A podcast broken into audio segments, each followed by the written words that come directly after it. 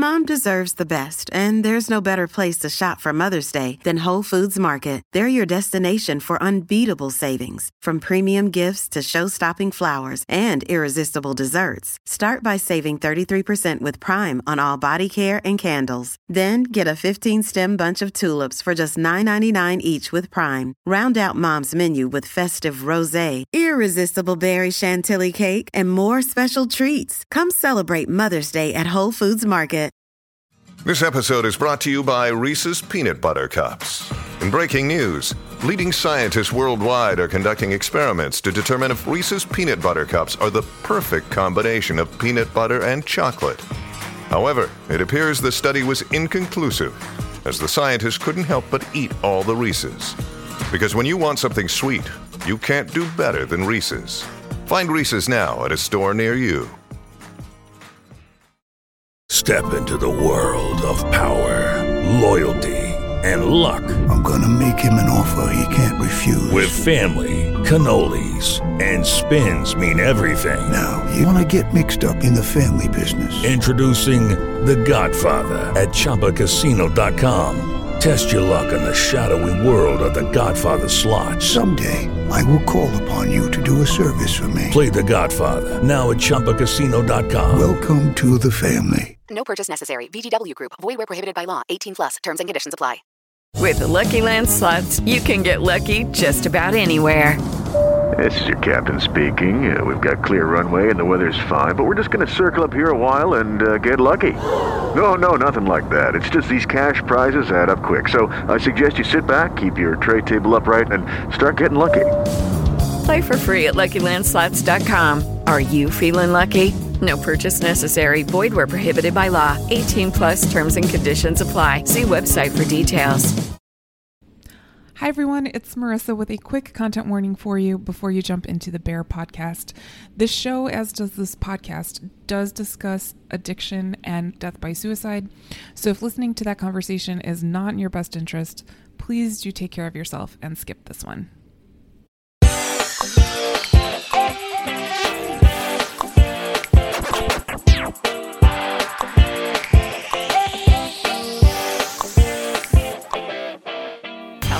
Everybody, and welcome to our post show recaps coverage of, of episodes one and two of The Bear, the best little show that Hulu's put out in quite a while. Um, but you know, FX Hulu has kind of been killing it lately, so I'm not really surprised. Um, I am here to talk with a new friend, but also a dear friend about this show, a fellow River Norther, River Northie. Aren't we all River Northies? Yeah, in our, in our hearts. Liver and River North. um, uh, who also got really into this show right at the beginning of the summer when things were starting to kick off. We have the lovely and talented Marissa Garza. Oh, LaTonya, thank you so much. I'm so excited to be here. I'm so excited to talk about the show. It's got it's got everything. You've got Mhm. food. You've got Chicago. You've got trauma. Yeah, we've got cans of tomato paste. Yeah, all of the things. San Marzano's in the house. Um, The so best. yeah, the way that this podcast will work is hectically because we are hosting. We're in the kitchen. It's hot. Yeah, it's in the it's it's like a play. We're dancing, you know. We're coming in hot, coming in behind. We'll get to the that terminology and what it means. So we'll be recapping two episodes per podcast. Um, they will come out once a week, and we have possibly a wrap up podcast that will occur. And along the way, we'll hopefully also be joined by some friends of the pod um, and a, a post show recaps and RHAP fame. So kind of like keep your podcatcher of choice and your ears peeled because you can't. Is it eyes peeled? Eyes Ears peeled. open, I The ears can also be peeled. I guess that's a really weird sentence to say, but yeah. Keep your That's a ears different peeled, show. everyone. We're not doing Hannibal Sharpen coverage. your knife. No Hannibal coverage. Sharpen Just- your knife so that you can peel these ears better.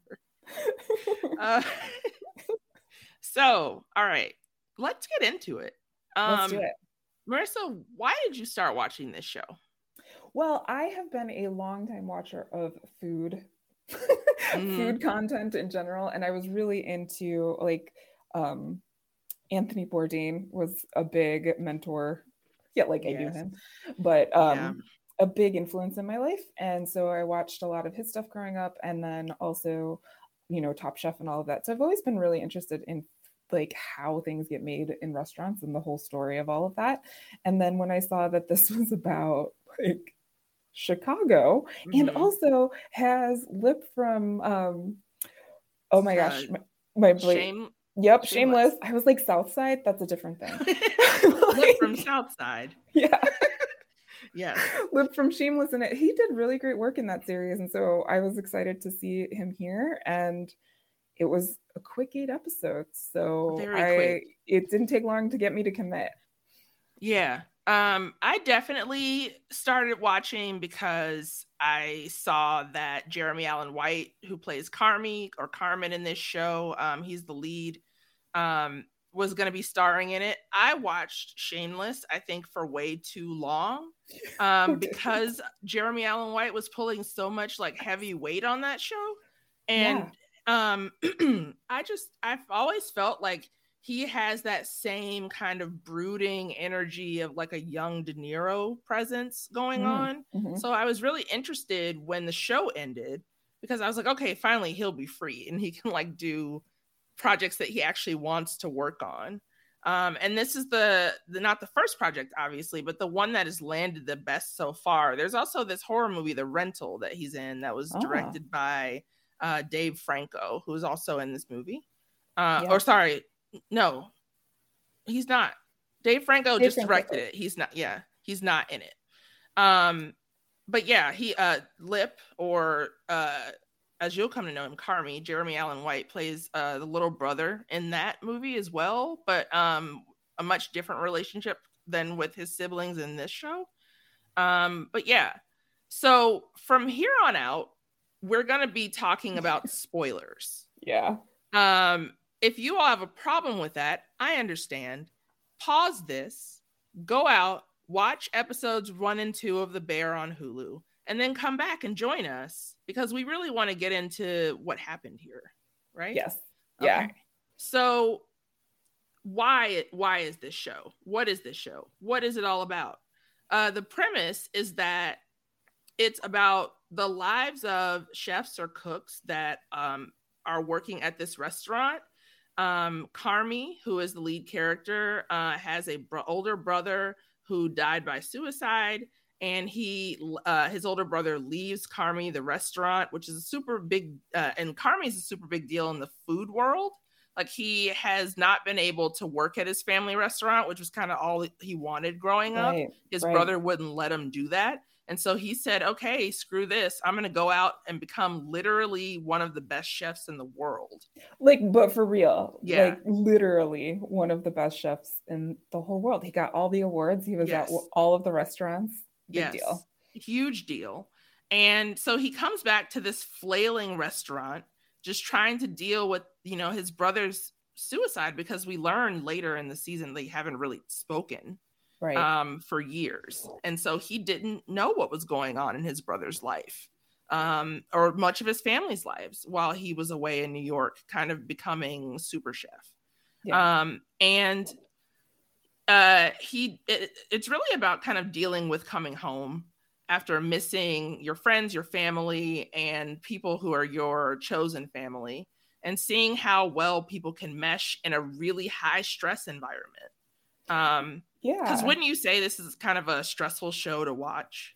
Yeah, there's a lot of nervous energy. And I think that that's something, you know, that you find working in a restaurant. I think it's just, you know, at least back of the house energy is the, you got to move. There's always, mm-hmm. you know, we see it at one point in the show, there's, you know, taped down on the counter. It's a sense of urgency. Yeah. Like this is something that, you know, is ingrained in this environment. But there's also like a sense of urgency because you know, Carmy's just coming home. He's figuring things out. Mm-hmm. So we've got it all over the place. Yeah. And it I would say it's one of those shows that, you know, you'd have to really enjoy a quick tempo of things and like not going go in being prepared to like relax and watch yeah. a show. This is like a high intensity um like, you know, arena that these people are working in and they're working under some of the worst possible personal circumstances that people can work under and I think there was a stylistic choice in the writing and the directing that even like the dialogue is in a way where it's not like you're getting one character's perspective. Like mm-hmm. one character is going to say something and then another character is going to say something. There's a lot of talking over each other. There's a lot of um, interruption, yelling, multiple conversations happening at the same time, kind mm-hmm. of like in real life. So yeah. if you're looking to escape, the bear might mm-hmm. not be the best mm-hmm. choice for you. No, I mean, this show really reminded the pace of this show reminded me of being in debate. It's oh, just oh, yeah. go, go, go all the time. Um, you know, like everyone is as caffeinated as they can be. Um, but we're also really like focused on those moments where we can just sit down and eat a meal with the team before everything goes back into chaos mode.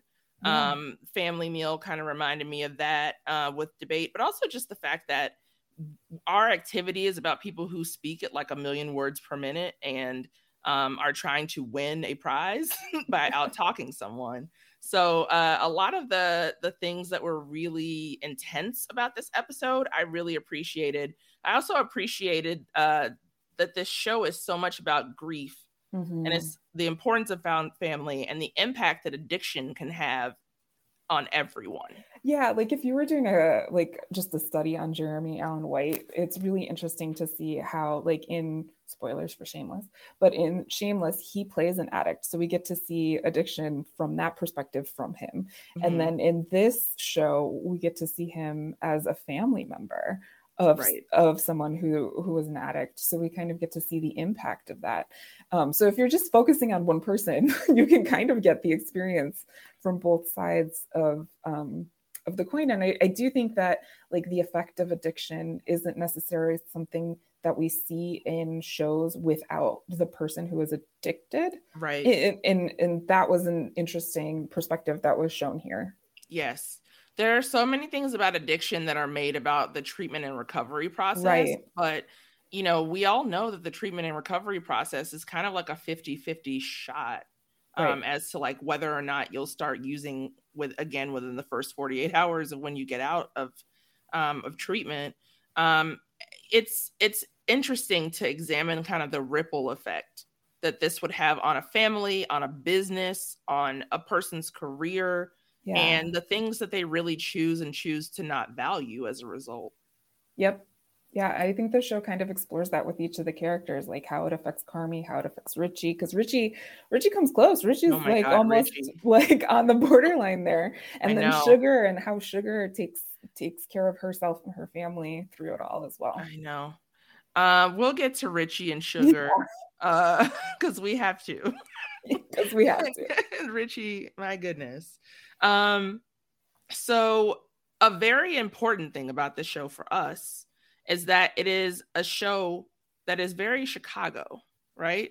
Yeah. It's filmed mostly on the north side of Chicago. We're both currently north siders. I'm from the south side originally. Um, but it is a show made by non-Chicagoans, yeah, which is was, always interesting. I was so impressed. I was like, wow, they really love this place. Exactly. So for me, I don't need you to get like I'm going to be upset if you are just blatantly saying things that aren't true about Chicago, but I don't need everything to be 100% accurate down to the letter right ab- about Chicago. I just need you to make me feel that you have an evident love of the city. And yeah, I think like, this show really does that. There's a lot you? of vibes, Chicago vibes in this. Mm-hmm. And a lot of how, Chicago vibes. How people talk, what they value, what even just like the the food itself, the fact mm-hmm. that this mm-hmm. is like an Italian beef place. This is that's you know, people think of pizza when they come here, but yes. we have other cuisines. and and let's talk about Italian beef because this is an Italian beef restaurant. Um, I know that there are some regions that don't have kind of like their own meat sandwich. Yeah. But there's a an epilogue or a prologue for like this sandwich out there everywhere, like the Philly cheesesteak. The um that's the only way I could think of at the moment. It's a good one. It's a good one. Thank you. uh but Italian beef sandwiches are kind of quintessential Chicago eats. Um, why is that? Well, so I it started I looked it up online. I didn't know all this before. But um, back in the 30s, it's basically roast beef that's sliced really, really thin. It's been cooking all day. So if you think of Chicago coming from a working class background, it's a big piece of meat that you can buy and you can Mm-hmm. feed many, many people and you can do so quickly with a, not a lot of not a lot of prep. Not to say that there isn't prep involved, Yeah. but basically once you set it, you can forget it. And um, I can tell you that like beef I, I think I've had more Italian beef than I've had deep dish pizza in my life, and I, I, I and agree. Yeah. coming from someone who, who had Lou Malnati's last week. Like I, Mhm. you know, I, it's it's just something that is part of the culture here. I think for every birthday, first communion, some sort of family gathering, there would be like a beef order. yeah, there'd be like a beef like plate like tray. Yeah, or Uh-huh. like, or even just like a container of it with like all of the au jus, and you can make your Yes, own. Exactly. And it's also great because I think Italian beef you can have it customized. So one thing, you know, when Mm-hmm. you order an Italian beef, there's many different ways you can order it. You can just, it's basically sliced Italian beef on a French roll with au jus, which is like the juice on it. And but you could have it dipped where they like dunk in a, in au jus. You can have the au jus on the side. You can have it hot with hot peppers or It's- sweet with sweet peppers. There's no way I'm not going to be able to not eat one of these today now. I know. Uh, I know. wow, this show is going to be really good or really bad for us. Uh, so, what is your go-to beef order? Because, like you said, there are many correct ways to order an Italian beef. There's only one correct way, in my opinion, to order a hot dog, unless it's a chili Oh. cheese hot dog. Oh yeah, yeah, Um, yeah. and what is that way, Marissa? For my beef order, I usually get it uh, dipped and sweet. Okay. That's usually Yes. my go-to. Sometimes I will get it with cheese because sometimes there are places that put cheese on it, like Portillo's is one. Mhm. But uh, a good provolone on the bottom. Oh yeah, Also some good very good. provolone is very good. Yeah. Yeah. Um, I do. How about you? I do a roast beef dipped with uh either parmesan, not parmesan. Uh, well, the cheese we were just talking about, literally just now. I literally just blinked. Mozzarella or provolone. is the provolone. That's the one. about. Provolone. Just now, it's not just me. It's not. It's making me feel so much better. It's not. I Um, think it's like summer and the heat. It is. There's something. Um, so I get it dipped, and I ask for sweet peppers on the sandwich and then hot peppers on the side because I like to have a little. Even though my my whole digestive system is like, "We hate you. Stop this." Um, I'm like, no, I have to have a little of that sweet, sweet, like spicy giardiniera, Yeah. which is a hard word to say. Um, yeah, when you go to your exactly when you go to your typical Italian beef place, it'll have like hot dogs, fries, um, maybe like a cup of chili, um, and then beef. Italian beef, and they'll have like um, you know, something random always appears on these menus too. like the fact that uh, they kind of start off having served spaghetti on the menu, and there's like a big debate between um, Carmy And and Richie. and Richie about whether or not spaghetti should still be sold or if it should be on the menu at all.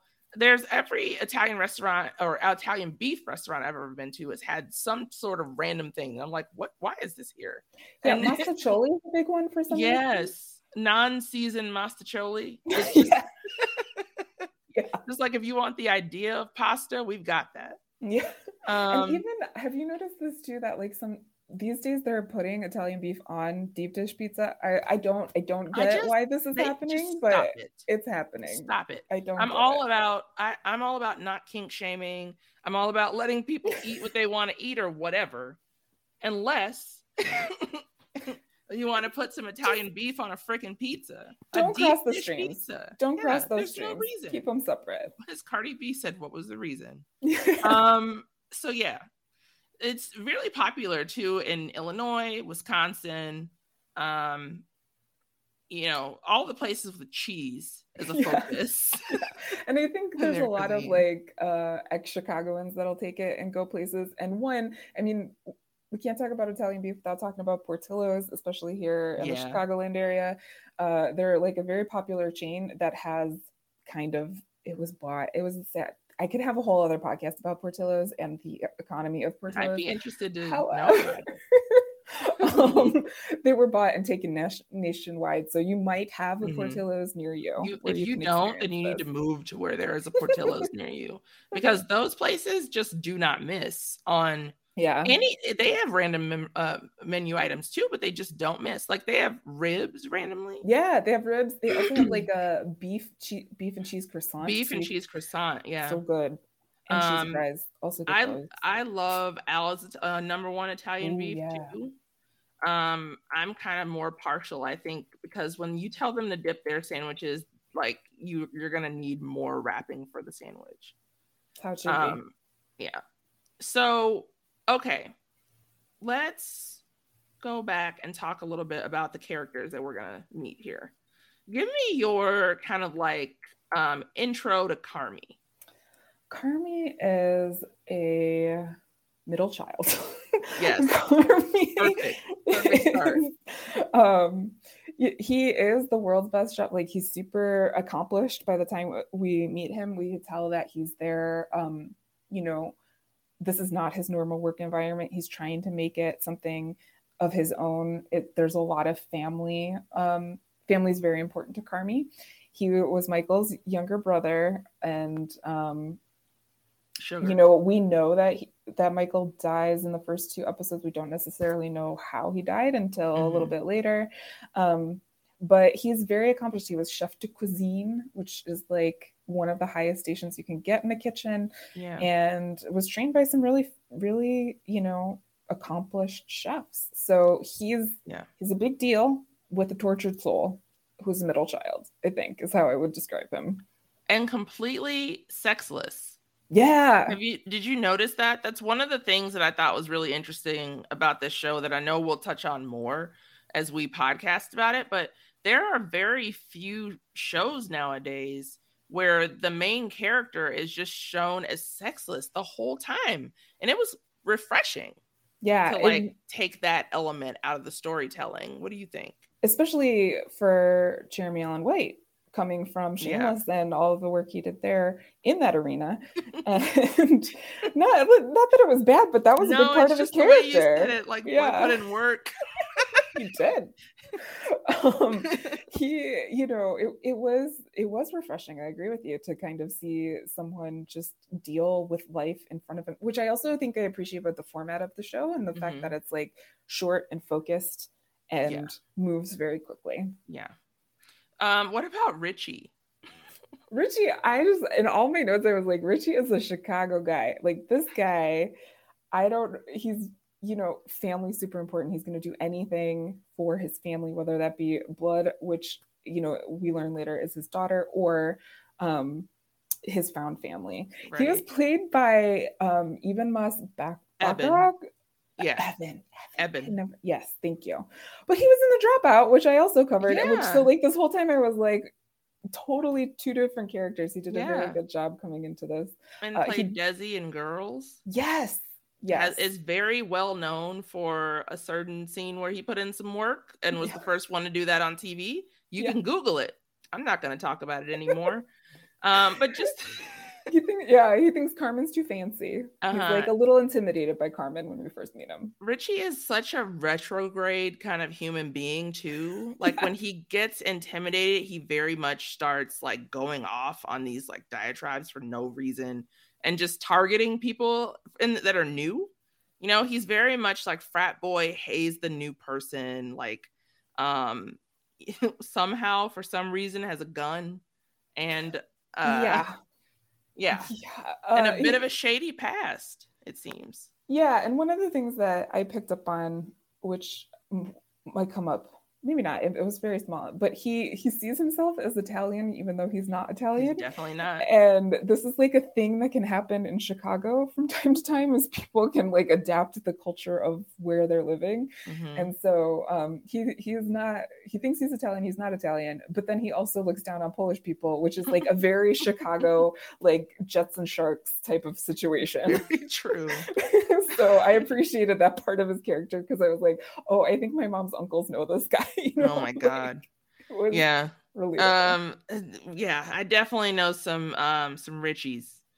Yeah. Um and some of them it's all for all of them it's always interesting to see them have a moment of like quiet or Mhm. a moment where they're starting to have a realization because it unlocks different things in the character for you and i think if this was if this was any other actor then this would be a way more like 1d portrayal of just an ass Yeah. but the the way that Ebon Moss-Bachrach is acting in this show it's just like you very much as you said earlier feel like he's just uh trying to accommodate for something that he's lacking by being the way that he is and yeah. you know uh, whoever who even knows how much of that has to do with grief because michael carmy's brother carmy and sugar's brother was his best friend Yeah, and I think it's like his he's doing what he thinks he needs to do but not really realizing who he is. It's a very like we could we could and probably will as we recap the episodes talk about this through the lens of you know toxic masculinity and the Mhm. choices that he's making based on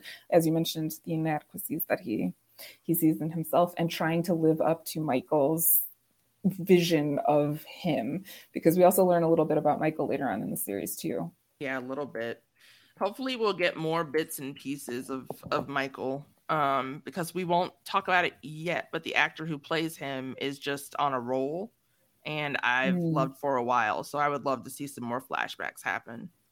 Um and then we've got Sydney, our sous chef Oh my gosh, the the, great queen. Ayo, Ita- yes, the queen Ayo Edebiri, who is known for being a stand-up comedian herself, and al- also for writing and for Big Mouth.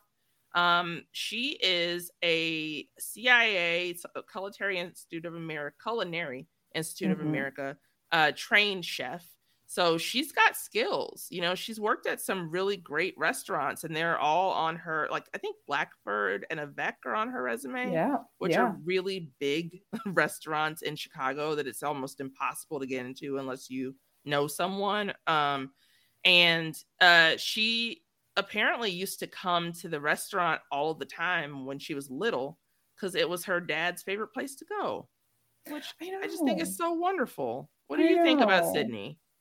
Uh, I stand Sydney. She's amazing. She's, you know, the way that she she also has trials and grief and trauma and things, but the way that she deals with them is much different than how Carmy's dealing with them. Yeah. They're two different people. Totally understand and, and get that. But we, you know, we see her kind of deal with that throughout the entire series, and she's able to stand up for herself in certain cases, and she's not able to in others. And um, I just really loved her like there was a wholeness to this character that it wasn't just like she's a sous chef trying to get the sous chef job she had a path they had a whole story like we see just like boxes from her her catering company we don't know that whole story Right, we- but you they're know- doing such a great job of seeding all of that stuff. yeah yeah it's I one of the her. reasons why I love her too. It's one of the reasons why I was so excited because when this show came out, and we'll quickly get into the show after this. But when the show first came out, um, it was very slow, kind of trickle down word of mouth effect. Yeah. Um, there wasn't like a ton of publicity, like barely any. They're just catching up with doing publicity now. So you can like go to Vanity Fair or go to Uproxx and read some pretty hilarious articles about the bear, including one about whether or not Carmy should continue to be sexless in season two. And then you can write into us and let us know Let what us you think. um, so yeah, um, those are kind of the main characters. We get the uh, the line cook representation as well, um, with characters that we'll talk about later. But those are kind of like Yeah. our our main trio. yeah people. and i think like uh we see i think if you're using grief as the thesis is the thing we're examining here through the story i think these three characters do a good job of representing different ways that people process it That's a good point. Yeah. I hadn't thought of that really. Okay. So, final spoiler warning. if you have not watched this episode, that these two episodes, please pause and come back.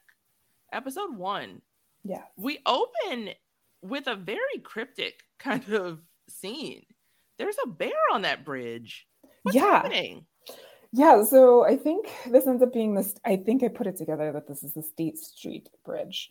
Um, so Chicago has a river that runs through it. There's the bridges that go across it, and there is Carmy in the middle of the bridge with a bear, and he's just like unlocking it. And this is what I think got me into the I was like, okay, because I love good symbolism. I love a good Mhm. allegory. I love a good mystery of trying to figure out what the show's trying to tell us. Because Yeah. we just get this like brief scene of him unlocking it and kind of letting the bear out. And then we're uh, we're, you know, receiving the beef order for the next day.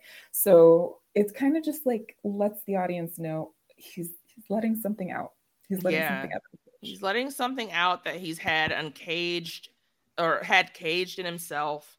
Um, you know, that maybe other not many people have seen of him, you know? Yeah. Um, we get an idea that that Carmy's like a really, really big deal in the restaurant industry worldwide, but people who are in Chicago going to get an Italian beef sandwich at Portillo's don't know that about you.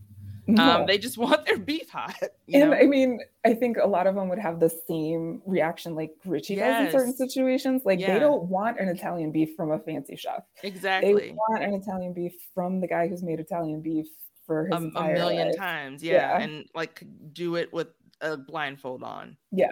um so the original beef um in chicago uh on in river north is where this most of the action that we get in this show is set uh we learn very quickly that this is not like we get some a little bit of the idea that this is not just like a brand new place like there's some history this the set can we talk about this kitchen set for a little bit Yeah, yeah. I think so. Um, in the show, the the restaurant is called the Original Beef of Chicagoland, but in real life, this is based off of the restaurant called Mr. Beef, and Mr. Beef is a longstanding beef restaurant. Mhm. Um, so you you know you walk in, it's definitely grungy, beat up. This is definitely also something that is very common to the city of Chicago. It's important, I, I would say, to the city. yes yeah you know like you don't want to get again you don't want to get your italian beef from a pristine place It- it's gotta been through some things there's also you know there's also um, photos of people on the wall that never really were addressed during the entire series but i yeah, think so some of them were like Chicago newscasters. Yeah, which I yeah. thought was cool. but um this is i think to tell us as the audience that this place is established people know who it is Pe- you Mhm. know we hear from the conversations that we hear at the beginning of this episode you know like don't mess with the system there's regulars you know Yeah. like this is like something that could pretty much run on its own because it's been around for so long Yes. Um, so when they show up with the first beef order, they of course don't have enough. Um, he didn't like get the order Right. that he that he wanted. Um, and he has to cook it longer as well because the beef is on the bone. Yeah. Um, so they show some of this really cool prep work um, that happens. So I I just watched an interview where I found out that Jeremy Allen White and Ayo Edebiri went to uh, like a culinary institute in somewhere in Santa Monica, I think, and they actually worked for two weeks to try to learn the basics. And then by the end, Jeremy they just like threw Jeremy Allen White into a kitchen good during restaurant service at at a like really swanky restaurant. So no one noticed that there was any problems. Well, I mean, I think in the era of Top Chef, after you know, you know, obviously, I could I could cook in a kitchen because I've watched you know so many episodes of Top Chef. Uh-huh. Um, you know, but they they've they've shown audiences what good prep and what good things look like, and so Mhm. I think it was really smart of them to invest in this for for these characters. and it just makes you hungry like watching Oh, yeah. the process of this it, do you think that this show is too stressful to be like a dinner show I did not watch it while eating. okay I, I didn't either. that- i didn't i didn't eat a single thing when i was watching this show Yeah, um yeah. which is not normal for me in watching stuff yeah. um but i think i was a little too stressed out to be like mm, that's yummy um, but it looked great all the ingredients look super fresh and like that's exactly what you want your beef to look like when they serve it to you right. um, so they decide that they need to, they don't have a lot of money at the original Beef of Chicagoland. So um, they're going to empty out the video games uh, that are there. They're just like quarters from Millennium there. He's going to go, uh, Carmy is going to go and like uh, sell some old denim Yeah, that he keeps in his some oven. vintage denim that he keeps in his oven to keep the the meat coming uh because he's literally just trying to buy meat with this with all of this money uh and he's decided that he's going to have what's called a ball breaker tournament um, at the restaurant uh, to try to get more people to come there because you're required to buy a drink and buy a sandwich if you come. I mean, I feel a solid strategy. Like, what is? Does you know what? Do you know what a ball breaker tournament? Ball breaker, I think they explain later on is like a Norwegian, okay, mo- um, Mortal Kombat. Sure. like, I don't even think it's real. Like, I, I, um, I, I was wondering whether or not it was real. It's like the one thing I didn't look up.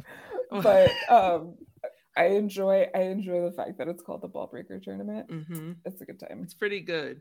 Um, Sydney then shows up for her sous chef position. We learn that she trained at the Culinary Institute of America, which wrong? Is there a Chicago? There is. There is one? Okay. Yeah. Um, but she wants to learn from Carmy. You know, she just kind of straight up says to him, I know who you are. You're the most excellent chef de cuisine. What are you doing here? Making sandwiches. Like, yeah. Um, and, but and like the way that he says it though is like, that's a great question.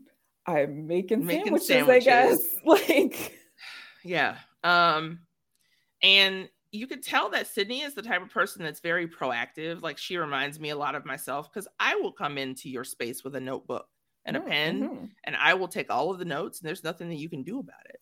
And then I'll come up with a business plan for your business that your family has owned for I don't know how long to tell you how crappy it is because I want to get paid. Those are things I can see myself doing. I mean, yeah, lots of I, I was like, Sydney, I've been there. Like, Yeah. I get it. Yeah. But at the same time, there's so much about Sydney that is very gentle. Like Mhm. her her demeanor seems very gentle. Um, but she's fired up under there because we, you know, you talk about how we see these boxes from a past uh failed kind of business that she wanted to that she had, which we'll talk about more later. But like we get the idea that this is kind of a new start for her. Like she thinks this could be her big break. Well, yeah, and you have to you have to kind of question, like, first of all, first of all, Carmy put out like an ad for a sous chef at, at a Italian beef place. Yes. Okay. Like Yeah. this is a little weird. It's not just like cooks, we need cooks. Cooks, Uh, right? It's we need a sous chef. And so the person who is gonna answer something like that um has a reason. And that was Mhm. my like when we first see her, I'm like, but why are you really are you here? there? Yeah. Yeah. Um I, I love that she is there though. Yes. Um you know who doesn't like anything that's happening because it's new? Richie. yeah. Don't mess with the system, System. apparently. Don't mess with the system. It's my system. Don't mess with it. Don't mess with it. Just don't do it. And everyone else in the kitchen is like, yeah. Um, just kind of trying like getting on board with this because you know, most people fear change, especially if they're already going through a big like shock or like Yeah. they're going through grief and hardship. And obviously he's going through grief, but he's grieving his marriage as well. Um, he's grieving the fact that he and his wife are no longer together. He's grieving the fact that he is now kind of like has to co-parent his kid as opposed to just being there with his kid, Yeah. um, who he seems to love very much, even in spite of himself. Um, yeah, His what- best friend has his best friend is not here himself. anymore. Yeah, and we also have. I think he was like I I do want one thing we did not talk about so, is the um that Richie and Carmy refer to themselves as cousin, even though they're yes, not really cousins. that's true. Um, so he feels like this familial responsibility to Carmy, I think. Mhm. and so he's just like i don't know if i can i can handle this this is a lot of Yeah. lots of plates spinning It's a lot of plates spinning. Uh, not enough beef though. Got to go get some more jeans out of that stove. yeah exactly exactly and i think like richie really wants to take pride in keeping what michael wanted hmm and Yeah. carmy has a different game plan and this is you know but why why do we have to do this Right. And it seems to make logical sense. Carmy obviously comes from kitchens where he knows what they do at like every point of the business. Right. Um, even if he's newer to like the bookkeeping side of it, he, I can only guess he'll do a better job than his brother. Um, and yeah, so like Richie's not excited about this this tournament. Um, but again, they need money. And so, Yeah. you know, um, so Carmy's like, we need the nerds to come and play here. Yeah. Uh, and Car and Richie's just like, just make the spaghetti. yeah, like don't mess like the money we can count on as our regulars. Why are you trying to do Mhm. anything outside of that? Um, we come to find out kind of why and how later on in the series how they were making this money. Even Mhm. it wasn't off the regulars, it was Yeah. off of a side particular side hustle that was going on. Um, but you know, I think through CIA you also get like how to run a restaurant, Yeah. uh, you know, classes too. So Carmy knows what he's doing, um, and he's he also he knows what he's doing, but he doesn't know how to communicate to Richie to like what is all going on. He's just moving forward, just plowing forward. Yeah.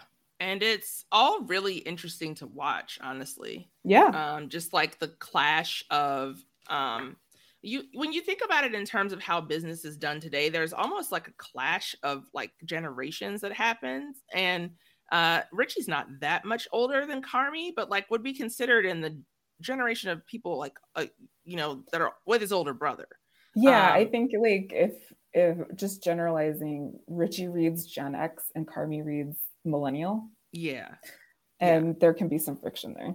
Yeah, for sure. And there's also just, you know, a lot of things that Carmy's asking for aren't, you know, that big of a stretch in the kitchen, like sharpen your knives. uh Clean you up your station. Clean up your station. Don't leave it looking like it was disgusting. Like don't leave Yeah. your station looking horrible. Don't make it so people cannot get items out of the walk-in. Things Right. like that. Um and immediately starts calling them all chef to which Tina goes, "Jeff?" Uh Tina is one of my favorite characters um on the show. Um she is just so hilarious like how long she commits to the Jeff bit. Um played by Liza Colón-Zayas. Uh Tina is just hilarious. Like she calls him Jeff for episodes of time. it's very much like uh i'm gonna haze you for Yes. a little bit like i you know we we do find out that that tina and michael had a very strong connection and like Yeah. there was a lot of love there so i can understand her also being like what but if this is what michael wanted i'm gonna honor what he wanted because Right. michael did leave the restaurant to carmy so Exactly. um and she also is like i've been working here for years don't tell me what to do type of stuff Yes, too. and it's like the older, like I've been here forever. These now these children are coming in Yes. to tell me what to do. Slash, we could be doing this a better way. Yeah You know, is basically what Carmy and Ayo, their characters represent.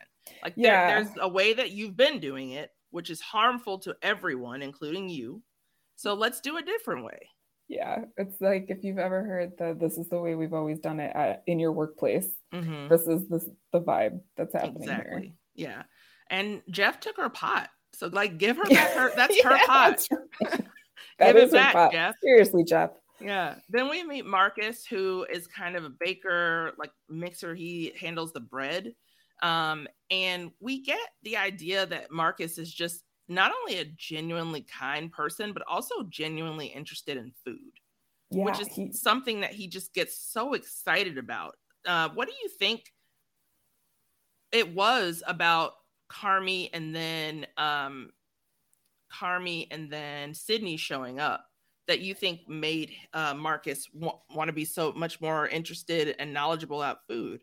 I think it's kind of like when this is not speaking from personal experience, but like when you have a talent or a person has a talent but they don't have resources, hmm um, or mentorship or Yeah. anything to kind of show them what to do with the talent. So, like, I think when we first meet Marcus, he knows how to make bread. He doesn't necessarily know how to make bread given the substandard equipment that he's, he's Exactly. got. Yeah. So he, you know, the the in there when Carmy says, "Hey, why don't you just put a water bath in with the oven or in the oven with the bread, and it'll take care of it."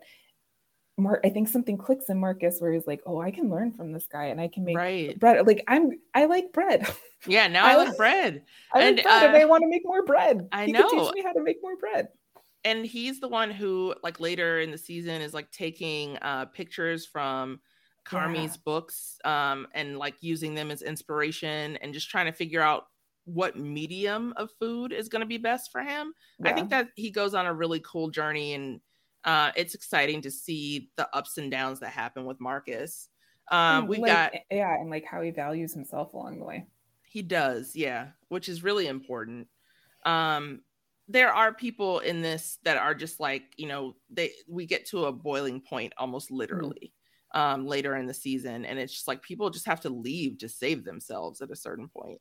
Yep. Um, so yeah, um, the bread thing, I was very excited when he showed him how dry the bread was. I was like, because there's no water under it. Because my grandmother taught me that. Uh, she used to bake in like a wood burning stove in oh wow. rural Mississippi, and so she always like knew how to make bread. And I was like, how do you? How are you doing this? So when I made cornbread for the first time, she's like, make sure you get a longer container to put under the cornbread that's just full like with water. I was like, yes, I know a chef thing. That's awesome. I need to give myself more credit. I have been hosting the Top Chef podcast. Yeah. Yeah. Exactly. Yes, chef. Uh, yes. Oh my god, I love it when they say yes, chef.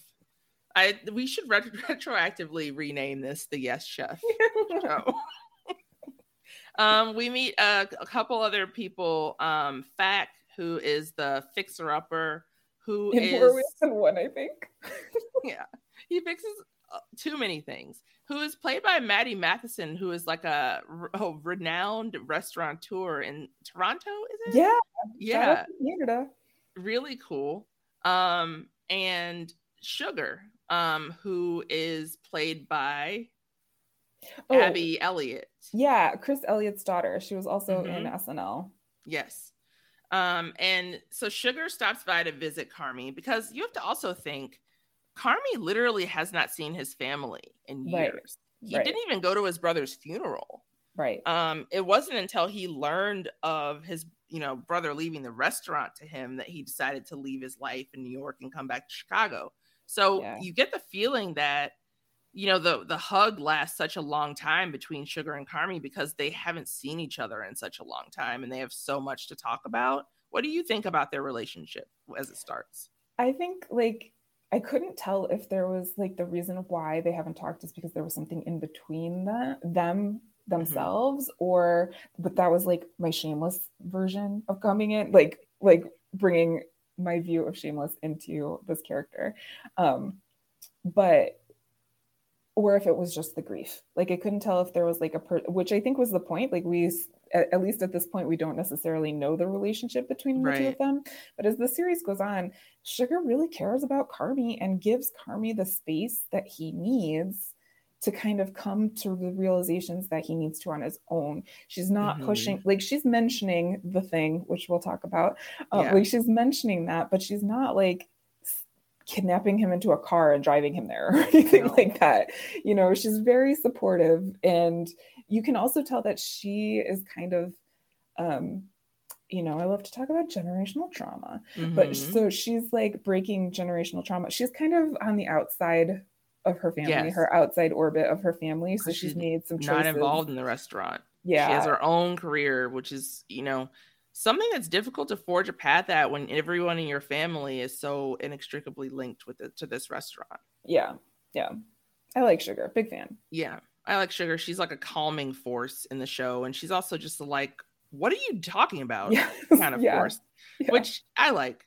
Um, calming tough love Yes, exactly. Um, so yeah, everyone tries the new sandwiches because it's finally time It's for a taste with you know the new bread and everything, and everyone hates it, but because they love it, they're like, "Oh, that little bastard was right." it's like now i guess like we're gonna have to do this more than just today. Like oh the system has to change. I know. they're like, "Oh man," and they go back and get seconds because they're like, "Oh, ah." Yeah. Um. So yeah, the ball breaker tournament um brings lots of cosplayers to the outside apparently of the original beef of Chicagoland. Um, and at first, Carmi goes out there to try to attempt some crowd control, and he's Yeah. just laid out by these nerds. yeah he gets a little Um, beat up Yeah. Um, he gets a, a little bit beat up. Um, and then, you know, Um, but you know, it's okay because Richie to the rescue, really. this was so okay. So this is like, first of all, Carmy goes out to like go talk to the crowd in the middle of like Sid's family meal. Like she's made this family meal. She's ready to go. This is like her test for the job interview, right? Like she's ready to go. She's like, look at all this stuff I made. And then Carmy's like, okay, hold on. I gotta go talk to the cosplayers. It's getting real rowdy out there. He gets beat up and she's like, Yeah. I got no I got no time for this. Let me just like shoot a gun up in the air. Yes. and he's like, listen to me, all of you uh Snyder's act, Snyder's cut. Yeah. I was just like, I was like, yes. This is the rant that I did not know that I needed. Yes. And it, and like I fully feel like it was, you know, like ouch at the same time. And so because like I don't know if I would be the nerd who goes to an Italian beef place to play the game. Because I would probably never escape if I learned that the Italian beef place also gave me the possibility to win prizes. I'd Mhm. never leave, um, and that would not be good for me. Um, but yeah, uh, he his speech to them as he's like done shooting off this gun, and he's like, "Don't worry, cousin, I took care of it." Um, not the way that Carmy would want things to be handled, obviously. Um, Gr- I loved worked. it. and It it's worked. also like very like uh parental because he's like mhm. we're gonna be on our best behavior we're not gonna scare the regulars also i like to recycle so we're gonna like We're clean gonna up with recycle. ourselves Yes, exactly. uh it was it was like a, a really rational rant from him. Uh not something I was expecting, but uh, Yeah. thoroughly hilarious. So all of this happens in the middle of family meal, which Sid has prepared um a rice with plantains dish with beans and beef. And people are like a little bit wowed because it's a it's not a lot of ingredients. It's pretty simple and uh but it's still something that like everybody gets behind and thinks is really good. i'd Um, eat it i'd eat it in a heartbeat I would. I would totally eat that dish in a second. Um, I would need a little warning in advance um, because I would have to do all of the antacids beforehand. But yeah, I would eat that. Um, so yeah, Richie tries the sandwich and he loves it. He's just like rolling his eyes. It's such a good moment. Um, yeah and then we see that Marcus listened to Carmy's advice about the bread um, and calls him chef. And it's kind of the first domino to fall. What, what was that moment like for you? yeah i was like oh you did it carmy you're getting through you're breaking through Right. i was cheering him on Yeah. And uh, all of that gives Carmy enough validation to be like, not making the spaghetti. Yeah, because earlier Richie was like, make the spaghetti. Then when he was out in the crowd, he was like, we don't have enough food. Yeah. You got to make the spaghetti. And then the spaghetti. Carmen's like, no. Nope. Throws those San Marzano tomatoes right into the garbage. Yeah, Which, you know, why? I'll take them. I'll take them. Uh, I'll take those. Uh, Like those specifically. We'll we'll talk later in the in the season about why. Um so that's about everything that happens in episode 1 unless there's anything I'm leaving out. No, that's about it. I think it's a really good uh, like introduction to everyone. You get to know the main characters. You get to know the vibe. You get to know the the basic premise of you know, hey, we're dealing with some grief. We're dealing with some trauma. We're dealing with some sandwiches. Grief, trauma, sandwiches. That's it. We'll Yeah. talk more about it when we cover episode 2 after the break. Okay, round two. Name something that's not boring. Laundry? Ooh, a book club. Computer solitaire, huh? Ah, sorry, we were looking for Chumba Casino. That's right. ChumbaCasino.com has over 100 casino style games. Join today and play for free for your chance to redeem some serious prizes. ChumbaCasino.com. No purchase necessary. Where prohibited by law. 18 plus terms and conditions apply. See website for details. With Lucky Land slots, you can get lucky just about anywhere. Dearly beloved, we are gathered here today to. Has anyone seen the bride and groom? Sorry, sorry, we're here. We were getting lucky in the limo and we lost track of time. No, Lucky Land Casino, with cash prizes that add up quicker than a guest registry. In that case, I pronounce you lucky. Play for free at LuckyLandSlots.com. Daily bonuses are waiting. No purchase necessary. Void where prohibited by law. 18 plus. Terms and conditions apply. See website for details. With Lucky Land Slots, you can get lucky just about anywhere. This is your captain speaking. Uh, we've got clear runway and the weather's fine, but we're just going to circle up here a while and uh, get lucky. No, no, nothing like that. It's just these cash prizes add up quick. So I suggest you sit back, keep your tray table upright, and start getting lucky. Play for free at LuckyLandSlots.com. Are you feeling lucky? No purchase necessary. Void where prohibited by law. 18 plus terms and conditions apply. See website for details. Okay, round two. Name something that's not boring. A laundry? Ooh, a book club. Computer solitaire, huh? Ah, sorry, we were looking for Chumba Casino. That's right. ChumbaCasino.com has over 100 casino style games. Join today and play for free for your chance to redeem some serious prizes. ChumbaCasino.com. No purchase necessary. Full prohibited by law. 18 plus terms and conditions apply. See website for details. Okay, and we're back. So, um, episode two, we get kind of a a kitchen dream or kitchen Mhm. nightmare, if you will. Another show, but yes. Yeah, we have Carmy who is just standing straight, like staring straight ahead, uh, as he is putting together the components of a dish. As a towering Joel McHale stands over him and just berates him at Okay. about everything in his life, personal and professional. I first of all, I couldn't tell if this was like I didn't know where we were when this first Yeah. started. I was like, "What's happening?" Second of all, I was like, "Is that Joel McHale? Oh, that that it like, that is Joel McHale. Is it really him? Oh It's yeah, no, it's really Joel him. McHale. Yeah, Yeah. like because I could hear it in his voice more than see it mm-hmm. in his I, I- like his the- voice a lot more for me too. Yeah, it was like- something about the uniform, like the chef and outfit is and what like, I like the to call it. camera was like that's the official term. Yeah, The chef outfit. yeah, yeah. So he's in a chef outfit, but like the camera is also so close to him. Yeah, like, and a weird angle of his face that I don't know if we've seen a lot of in other things that he's been in. Yeah, but so it was like, definitely him, and I knew that it was him by his voice, and I was like, "Whoa, this is a little scary." Because Joel McHale plays scary really well. mhm. Um, he's imposing by nature. He was like an ex football player. He's super Um, tall and he's got a loud voice. so yes, all and it's like a booming kind of voice too. Yeah. So, um, you know, this is also for me. I was thinking, is this a dream that's happening, or is this a flashback to things that Carmy actually had to endure? Because at the same time, it's not just him in the dream, like you can see, or you know, the vision that he has. Um, you can see like this woman who keeps going to have to take the sauce back repeatedly because it broke it it's broken Yeah. and all that kind of thing. So dream or flashback? I think this was like a dream that was a flashback.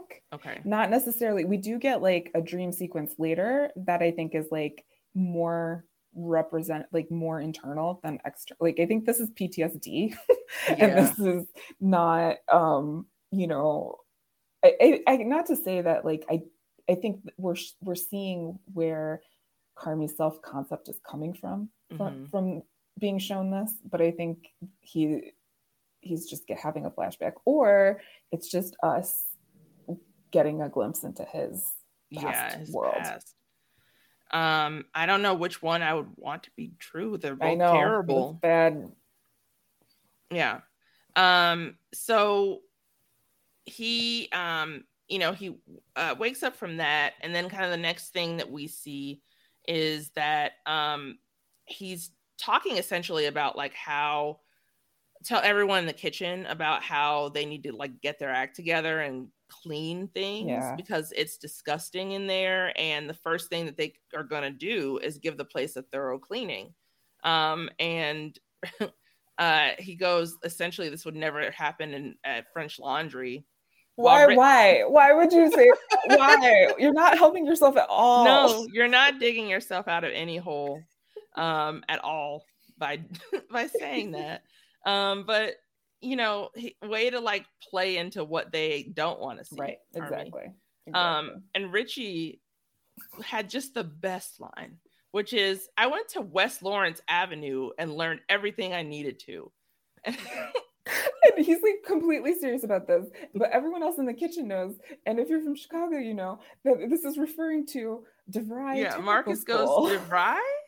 The secret to success because if you are from Chicago, great. then you've seen a million DeVry, the secret Well, to success commercials. Also fantastic because DeVry like got was caught up in some lawsuit for Oh, like yeah, no, it was like- not a school It was not a good school. But the way that Richie is like he's super proud of the fact that he went to to DeVry. He's like, I learned everything I needed to learn, and he gets roused by everybody. I thought it Right. was just really great. And they're like, Did you graduate? F no. no. like he didn't even this is Richie. He did not even graduate from DeVry, But he's gonna be, you know, damn proud of the work that he did while he was there. He's gonna like claim that steak, but he's not gonna eat it in any way. No, not at all. Um, so we see our first kind of glimpse into Carmy at home. Um, he kind of gets in, he makes a PB and J for himself, and uh, as many of us do, falls asleep watching food TV. So at the Yeah. beginning of this episode, where would you assess uh Carmy's mental health? Like we'll do a mental health check Ooh, on our, our main characters. I don't think he's like rock bottom, but he's definitely like sliding fast because Mhm. because he doesn't have the awareness to say something like this would never happen at French Laundry. Like that's Mhm. just him like auto replying. Like this that's Yeah. not uh, like him that's him on autopilot. Um, and the fact that he, you know, we know he's thinking about what happened in New York with his in his past kitchen and comparing a apparent like that experience to this Mhm. experience Yeah. and the whole like family aspect and the richiness of it all. Um you know he's very we don't hear a lot from him. He's very quiet. He goes home. We see he lives by himself. He's sleeping on the couch. I'm not saying that there's anything wrong with making No. pb&j and i will say care tasks when you are depressed are very very hard and there's no shame in doing whatever you need to do to make sure that you get food and do things. Yeah. um so we're seeing like we're seeing that he's not necessarily taking you know where why isn't he sleeping in his bed? Why isn't he you know taking food home from the restaurant? Like what are right. Because i mean you know he it just seems like at, at the same time he wants to run away but he cannot escape Right. the culinary world. He Right. comes home and the first thing that he does is food because he probably hasn't eaten all day even though he's been taking care of other people. Right. Um and then you see that he's just like downing a coke and some pb&j which again no shame on that meal. Like there have been some times recently where i've struggled and like could probably could not even make a pb&j so any way that you're getting yourself some nutrients do it. Yep um but you know he goes right from that to watching food tv so like he doesn't have an escape anywhere Yeah. in his day. Yeah. Um and you get the idea like you know a lot of people who are young and very into their careers or are, are obsessed often with the subject of their careers. And so they kind of go to certain food things for their happy place or to fall asleep. They go to other things if they want to get pumped up or get inspiration um, and that's true in just about every walk of life. So it's interesting to see that carmy's kind of inner thoughts here yes. are coming out as tickets. I loved that. I did like for, for as an audience. I don't love Yeah. it for him. no. Um but I, I i enjoyed the communication of like how he's thinking about because there is like you do get a short glimpse of an i love you. Like at the beginning there's like i love you but then it's like you failed you're a piece of shit like there's Yeah. like just so much that goes down it starts off high and then it goes down real fast Exactly. And then, you know, Mhm. bad things happen because he wakes up to his fire alarm going off. There the smoke detectors are going. Um he has to go and put out a fire because he's been cooking wrapped food wrapped in plastic, like frozen wrapped in plastic food in his apartment. And apparently this wasn't the first time. yeah so this is okay so maybe he was at rock bottom like this is rock bottom behavior in my opinion Yeah. like this is something big is happening and he's probably not aware of it and doesn't know how to you know ask for help or anything like that so um this is a wake up moment for him All right. Um so yeah, he wakes up doing that. It's just it's really a scary scene. It's great that he makes it out of it okay, but it's even better and surprising actually that his neighbors did not call the cops or something. yeah i Um, mean my uh, my grandma owns a building in the city and so that was on my mind i was like oh my goodness yeah. um I I sh- you, you have that kind of like thing happen in the middle of the night and don't you just kind of up and like go and see if that person's okay that i don't know that's what i would do if i yeah check on happening. check on check on your name that's a whole other conversation like it's, the, it's a the- whole chicago thing too because a lot like people in new york we don't really like to know our neighbors yeah and the loss of community and the Mhm. effects of and we talk about it a little bit or the show talks about it a little bit in here but the effects of gentrification and the Yeah.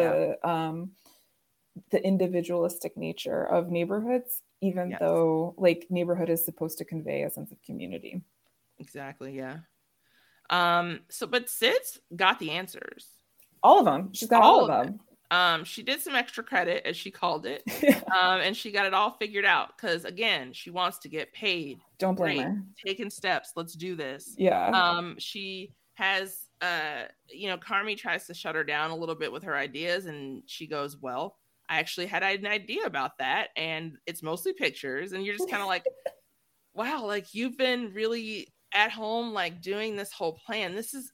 This is such like classic LaTonya behavior just like going and putting together like all of this work and getting really excited about it, only for your boss to be like, okay, just maybe. and then just, Yeah. to- just sit your work aside. Um, but yeah, she she's just like, I just like the idea uh, of getting paid and working here. Like I I think this is working out, don't you? Um, and Carmy says to her the dreaded words, not now. Yeah, and I think it's really hard because I think Carmy also sees himself in Sid at the same time and like Mm-hmm. might have been that person that made the business plan at one point or you know i'm sure is reminiscent of how he was treated by his former chef Mm-hmm. and so having to be that person is probably really hard for him to swallow he i really appreciates sid and wants her to be there too but Right. sid doesn't know the full picture and neither does carmy right now because he's still trying to figure out like he's trying to interpret the receipts the notes the Yeah. whiteboard everything that you know everything that michael left him so he doesn't even know the full picture Yeah, like who are our vendors? How much Yeah. do we owe them? You know, right um like i understand the why it would be a not now but like i i think that basically more reassuring um of sydney being more assuring reassuring that this is something that we can build up to i would have liked a little Right. bit more of that from Yeah. Carmy, but because the show is such an examination about the, these characters trying to open themselves up to each other it it's going to take a little while before people to kind of break the barrier to get to like what's beneath you know? Well and you have to remember he was woken up this morning by trying to Yeah, like, it set wasn't a on fire. so. Mhm. yeah. Um got to be hard to deal with. gotta be a bad day when it starts out like that. Yeah. Um congratulations on making it to work at all carmy. It's very uh 2022 conversation. Things are literally on fire Yeah. but we're gonna podcast so. Yeah. Um so then the health inspector comes to visit uh her name is nancy she's played by amy morton yeah um so talk to me about amy so morton. I get excited because I was a big fan of Rookie of the Year. So I was like, it's the mom from Rookie of the Year. And she's like Oh, a huge, huge know Chicago actress. Uh, she's born in Oak Park, which I, it technically isn't part of the city, but I think it's close enough. Okay. And um, we have to talk about that. You finish, and then we have to talk about the whole classic Chicago thing that that is. it is very classic Chicago. Um, and she's also currently, I think, on Chicago PD, but she's very Mm-hmm. like uh straightforward, kind of Jane Lynch esque. You kind of get like the same sort Yeah. of vibe from her. Um, but she's big time Chicago actress. Yeah, I remember seeing her a lot and stuff growing up, um, and knew that she looked really familiar. Um, so the funny thing about being like being from Chicago is that most people aren't from Chicago. Well, I got it. Well, LaTonya, I'm not from. I'm from the suburbs. Uh-huh. so there, I relate to this quite often because when people ask where am I from, no one's gonna know. No one's gonna know the suburb. that yeah, so you just say Chicago. Well, and quite honestly, if you we want to talk about it like economically hmm and transportationally and everything, like the city runs a lot of my life, even though Yes. I, you know, I'm not necessarily in it all the time. Oh Um, no, I'm not questioning. no, but I'm saying, But no, yeah, no, I just think it's really part of, funny. like It is really funny, but I think that that's like a thing. Like the pride of Chicago is so Mhm. strong Yeah. that you, so from a operations standpoint, people from the suburbs are like, how how do I not say I'm from Chicago? Yeah, I and don't know how that people works. From And Chicago are like, "How dare you do that?" Like I saw you wearing. We were podcasting together yesterday. You had on your uh Chicago shirt, Chicago and I- Hamilton shirt, yeah. I was just like, "Yes." There's so much pride in being from Chicago. Yeah. And again, like I don't need you to get everything right about my city. It would be nice if you did, but if you show that you've got a love for the city and like the characters of that city, including our skyline, the L, Yeah. um, you know, like the expressways, like all of that iconography, like Shore Drive, that's just so eh, like so typical Chicago, you know? And I think that's something that the show did really well. Uh, it's hard to talk about on a podcast, but there are a lot of visuals that come through, like where an opening credit scene would be, or things like that. We get like shots of the L at different times. We get shots of like I think I saw a shot of Meigs Field, which used to be like an airport on the lake that you could land a plane on. Um, it's now a concert venue, but like there's just so many reference famous Chicagoans, Chicago gangsters, Chicago politicians. Some say they're the Mhm. same, some say that they're different. You know, like you see a lot of Chicago in Yeah. the show. You do. Um, so Nancy the inspector finds a hole in the gas line that is plugged up with a napkin and some kind of plastic. Yes. And she's like, this is going to have to be fixed immediately. And then she goes, and there's also no hot water in the hand washing station. Sydney is quick to chime in and talking over her. Uh, Richie is like, well, here's the deal with that. And Sydney's like, so you're going to talk over me and Yeah. take longer, which I I've never identified more. I think with a line from TV than that line. I, that happens to me so often in life that I I don't even know how to talk about it anymore. It is a great example of how to like I loved that it's in the show because I'm like I can now remember it for when it happens next time Yeah. me. So I can Yeah. say it. yeah. Um. So that I was really really had to go on that line because I was so like yes. Mhm. Um, so then the next thing she finds are cigarettes that were left on the burner. Um, we've seen two people smoking in the show so far. Mhm. Uh, we know that it's either Richie or it's Carmy. Um, and it's just kind of assumed to be Richie, and Richie takes responsibility for it. It. Um, and Carmy is essentially just like, okay, well, someone needs to go out and um and make sure that Richie does the following things uh, because he shouldn't be driving. yeah, it's really funny because they think that they're like, hey, no, no, no, don't give us like, don't knock us, don't knock us. We'll fix it. We'll go fix it. Mhm. But uh, that's not how so the. That's not how the health health uh, department works. Like they come, they see, they rate. You have you have a month to fix it. Mhm. Um, but yeah, they go out. Richie, we learn cannot be driving because he uh doesn't have a his suspended license. I think. Yeah, Like, yeah. suspended license, and and Sydney's like, he drove here. in his car. Today. Um, so uh, they get uh, Sid and Richie are kind of the odd couple that get paired up to go to the store to get some caulk, um, the hardware store. Um, and there's some great things that happen uh, in this car. We'll start with the Arby's cups. Would you would you please talk about the Arby's cups for us? well, first of all, this pairing, I loved it. I love that they paired them up to go out and they get in Yeah. Richie's car. And of course, you have to like wiggle the gear shift to get the Mhm. gear shift to work. But um, I've had this experience where I'm super self conscious about like what my car looks like. And this Yes. is what happens to Richie because he's Yes. like, um, I wasn't expecting company. So these Arby cups are from different visits. It's just like respect. Like, Respect. I get it. Yeah.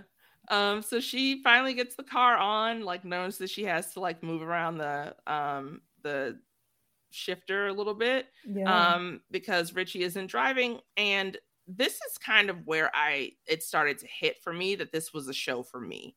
Because Mm. I was so caught up by the first episode. I thought it was a great pilot. I was obviously going to keep watching it because it's available for me um, on my television. But it was when they turn on the car and there's an acoustic version of like what is a sleeper hit of the Counting Crows, uh, a band from like the 90s and aughts who Mhm. were huge and that I loved. Like my friends and I went to their concerts, um, were kind of obsessed with their albums, which is how I knew that the first uh, Have You Seen Me Lately that they play is actually an acoustic version taken from a live double album and it's on the blue disc. Look at you. Thank you. That's what I know about music. Um, and then at the end of this episode, they play the um this Have You Seen Me Lately that was like on the album. And if you listen to the lyrics, you know, um someone please tell me the things you remember about me. Have you seen me Mm. lately? Mm. um, for anyone who's kind of like experiencing life in 2022 i you'd feel that way at some points and to know that richie is kind of driving into his restaurant job um, with all of his like um, machismo that he's trying to put forward. And he's just listening to acoustic counting crows. Yeah. you know because and, and you only listen to the acoustic versions of those songs when you want to cry i know from experience. So like he's not in a great place richie. No, yeah, this was. It, I do have to say that the use of music throughout the entire series is also really, really great, and the way So that they use it here to give us just a little bit more insight into who Richie is was great. Because I noticed I, I not as as huge as of a, a fan as you are, but I, I was like, oh, I know that vibe. I know that time. Mhm. I know exactly what listening to Counting Crows means. And Yes. so, um, like I, I was, I was able to kind of pick up. He, there's some depth here that we don't know, and the, a lot of maybe a lot of the annoying parts, annoying parts Mhm. of of his character are projecting something or hiding something yes that we don't know.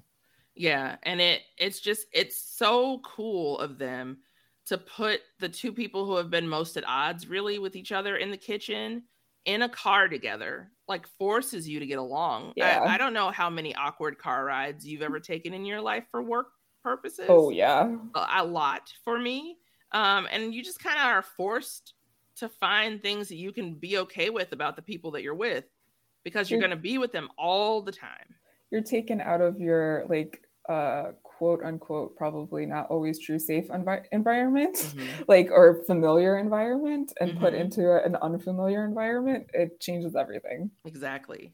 So they're at the hardware store and uh they, you know, could ask someone, but Richie's like, no, I have no idea what to buy and I don't want to be told. reading just reading he's just reading that's his that's his strategy It's like you're just reading the names now. Of Yeah. The. Uh, why don't we just go ask someone? no And uh, you know, he doesn't know what to buy, but buys something anyway. Um, he's like frustrated because he's talking about how Carmy's a child and Mhm. doesn't know what the restaurant industry is all about, and specifically what that restaurant needs. Um, and he's also worried about having left the cigarettes on the burner because he feels responsible for the the rating that they got today.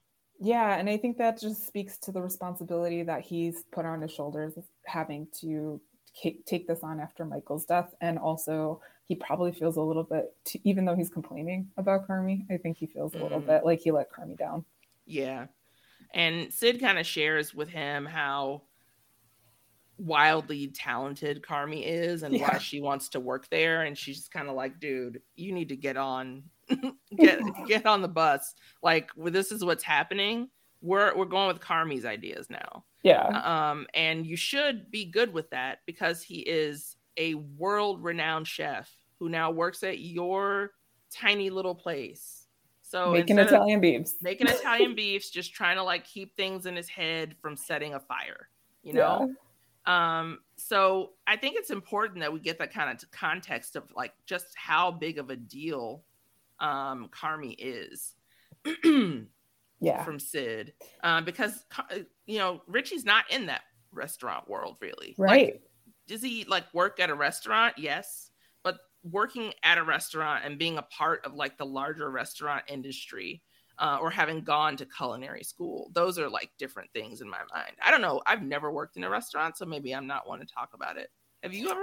I have not worked in a restaurant either. Um, I hopefully we'll get some people on here that have, Yeah. uh, for that experience. But I think that um, I do think that it can be uh, related to like blue collar, white collar conversations, Mm. where it's like working class versus, um, you know, millionaires and billionaires. Like the like it's a totally different world that, or like an executive. I don't know what a the executive of a very multi-million dollar company's life is like. Like that's kind of the level that carmy's at right? Like yeah.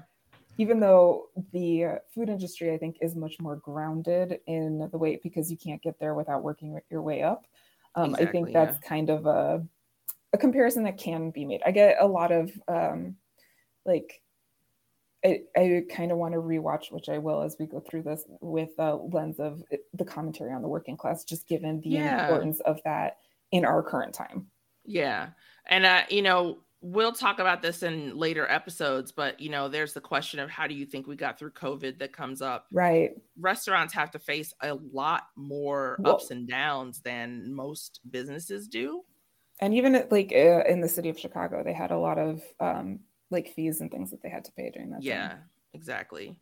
Um, we learn Richie has a daughter, which Yeah. I'm not sure how to feel about. Um, you know, I was kind of comforted that it wasn't in direct care. I'm not gonna lie. Yes. Uh she's with her mom. She's having, you know, the mom calls because his daughter is having kind of a bad day and she's crying and she wants to talk to her dad. And we see just like the most soft boy of soft boys Yeah. emerge out of this. How do you feel about what Ebon Moss-Bachrach did with this part of his performance? I really, I really enjoyed his performance here because you could also see that he, like, his daughter was having an issue at school where, like, she felt like she didn't fit in or maybe was getting bullied or something like that. And you could totally tell that um, Evan was trying to get across to us that he had also been in that situation and knows what that's like and trying Mhm. to be there for his daughter but also i also picked up on the fact that he was sad that he couldn't be there for his daughter in the way that maybe he wanted to be there there was a lot of like a lot of messages given to us in a very short amount of time with very Yeah. little dialogue that which is great, right? Like yeah it's not just about exposition, but it tells you so much more about that character and what type of life they live on a day-to-day basis. Yeah. It's I just thought it was a really, really well done.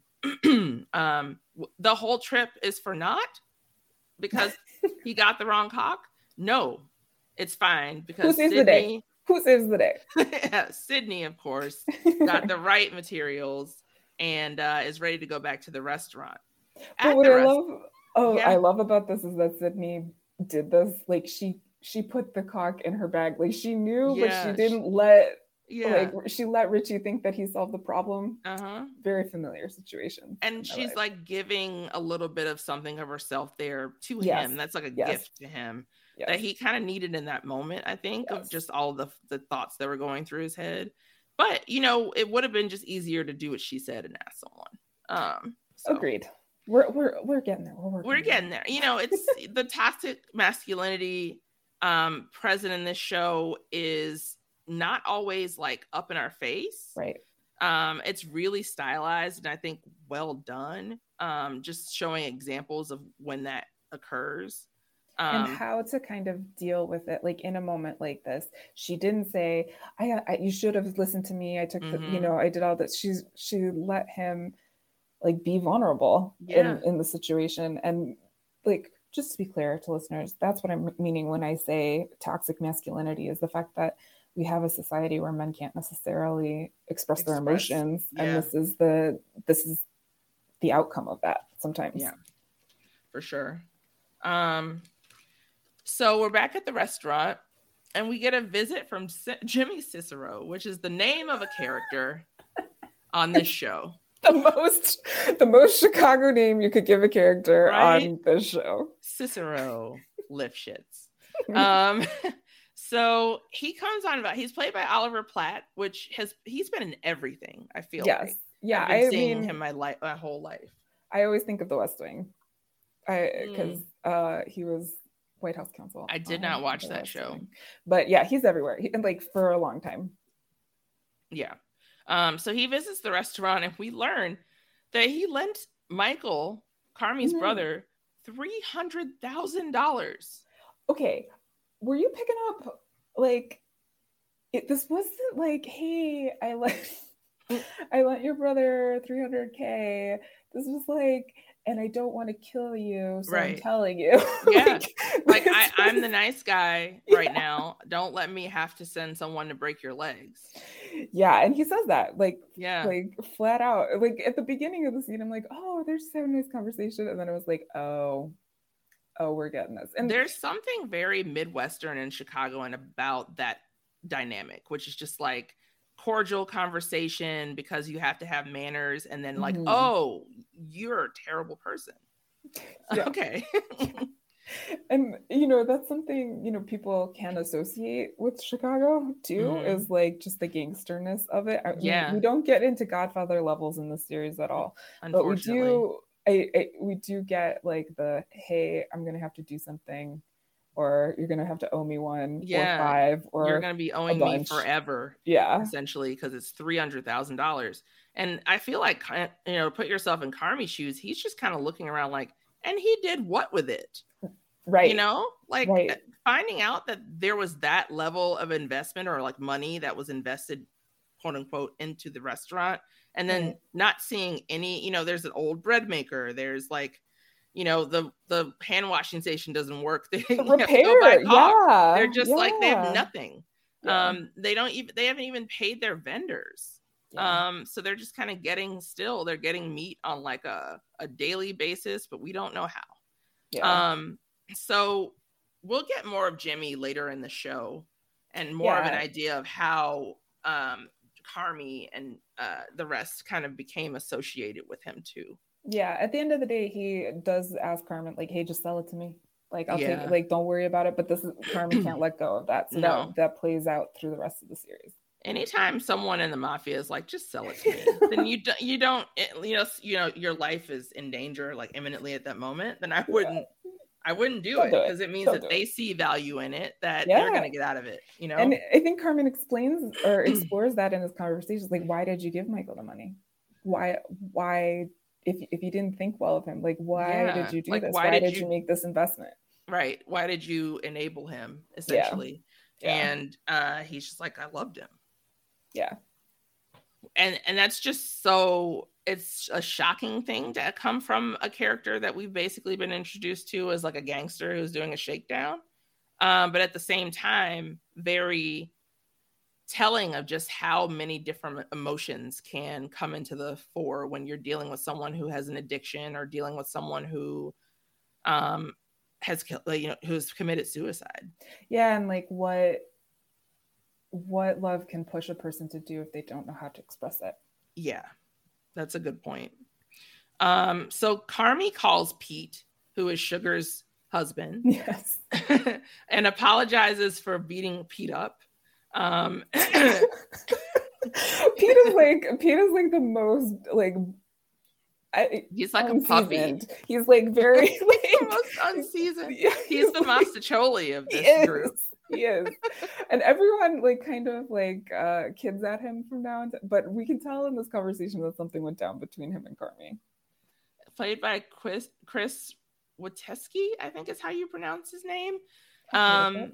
Yeah, uh, he does a good job of just being awkward. He's like the awkward, like I just want you all to think I'm cool.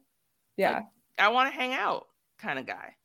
Um, so it's funny that this also happens that Carmy calls Pete because he wants to talk to Sugar, but like is trying to I don't know what he's trying to do. Like I think he's just trying to ease into the conversation uh a little bit more, like being like, hey, so uh can, can I talk to my sister?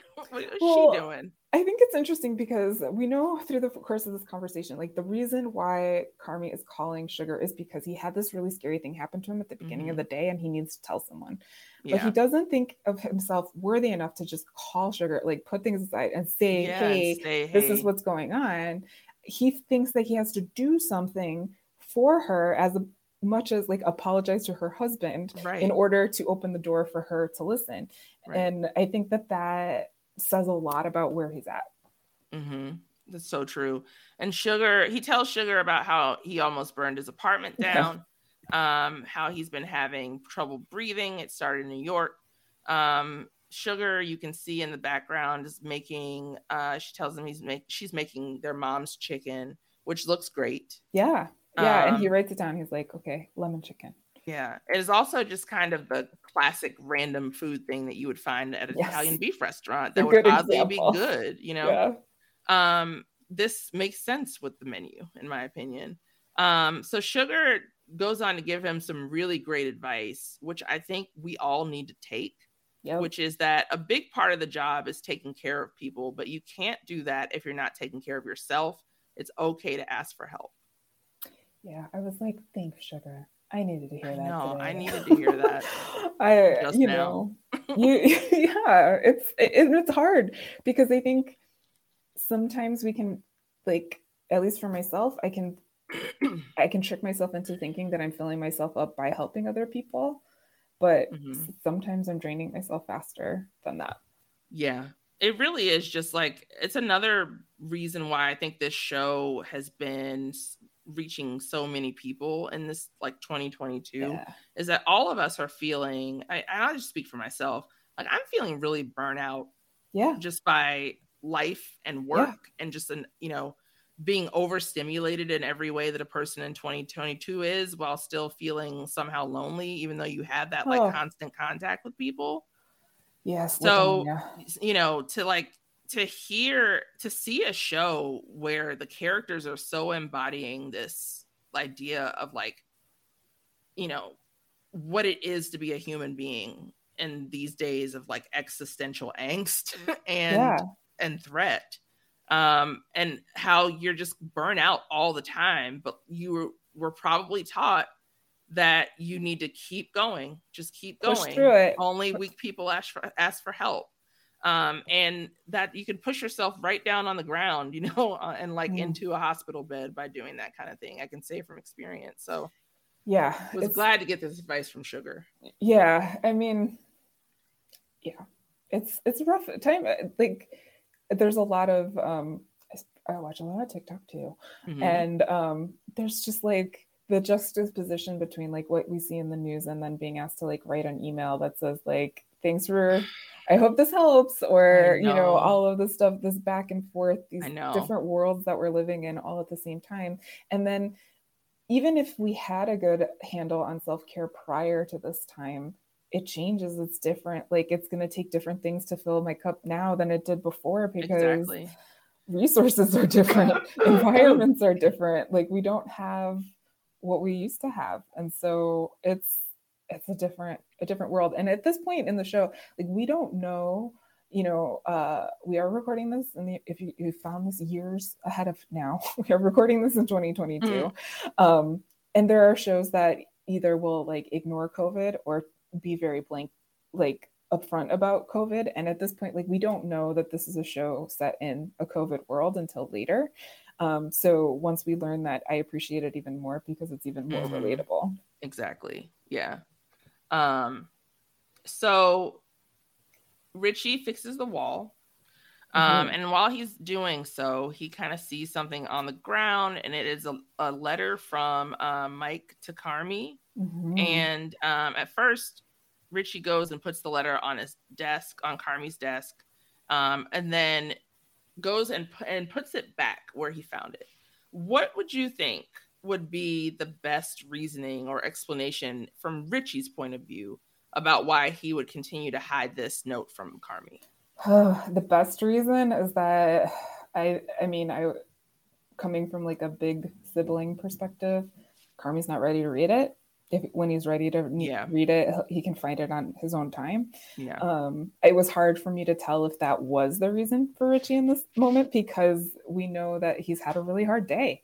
And we know that there's a lot of comparisons between the two of them, and the world is change. His world is changing right now uh, within the restaurant. Um, but I would hope that there was at least an element of that in his decision. Yeah, for sure. There's there's also just got to be something about, you know, it's the last note that you see Right, like right. from a person who has committed suicide and what if it is what if it is the note? You know? Right, right. Um, like he's not ready for whatever's in there. Like Right. And no one is. I don't think that we as an audience are ready for what's in there yet, frankly. Right. Um, and it's just a little bit more of why I think this show is so special in the in the way that it does storytelling. Um, is it's it's just so unique from anything that I've I've seen before, but also feels completely familiar at the same time. I think it's a great. I, this just this just came to me now. I think it's a great comparison to cooking. Story, this, the way that hmm. they approach storytelling. You know, when we watch shows like Top Chef or we talk about high fine dining and high cuisine, it's always less is more. It's harder to do more with less ingredients. You have to do it well. You have to take your time. You have to, you know, know what you're doing. And I think this is very efficient, very minimalistic storytelling. Where I'm getting so much out of an audience from an audience from very little. We just talked about the scene in the car uh, where we learned that Richie has has a daughter. I think there's an element to that in here. Like they they have, you know, they don't have a lot of sets. They don't have. Yeah. This could have been a play. Like I was watching this. It was at one point. We'll get there. but- we'll see, Mhm. yeah, like it's this. It's. I think that's that has something to do with it. So the fact that there's, I I don't know if that was the intention or whatever, but I Mhm. could make a case that they uh, are reflecting the subject that they are trying to tell the story about. yeah i just i'm just caught up you know this will Yeah. this will be watching the show again for the podcast will be the third time i've watched it Wow.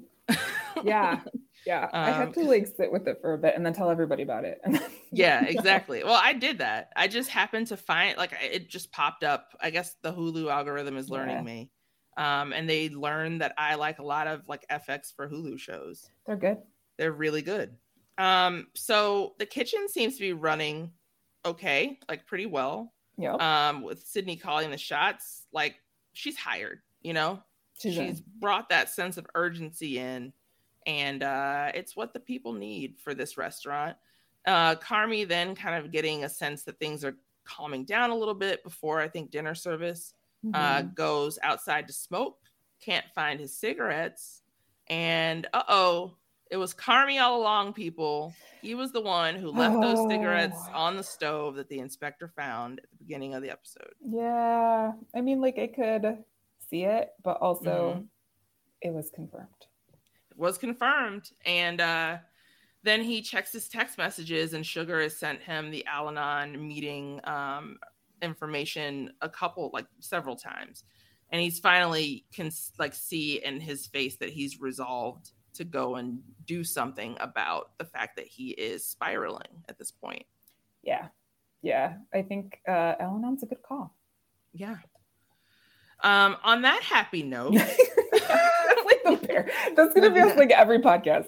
And on that yeah on that inspiring take. inspiring take uh yeah that's that's episodes one and two of the bear uh is there anything else that you want to talk about that we didn't cover or any kind of hopes that you have in terms of the season going forward and the podcast that we're going to produce No, I think it'll be really. I I love talking with you about it. I'm excited to Yeah, see this what has we been great. uncover together, and I think it's going to bring a whole new appreciation, at least for myself, and I hope it does for our listeners, because I think there's a lot of people who are in our situation who've who've binged it and Mhm. like been excited about it and maybe watched it a couple times, and so hopefully we can all kind of.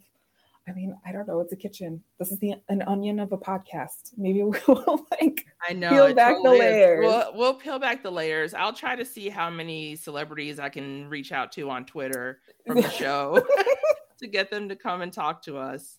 Um, I mean, that would be great. I'll buy them an Italian beef. It'll be great. yeah, there you go. um, so, all right.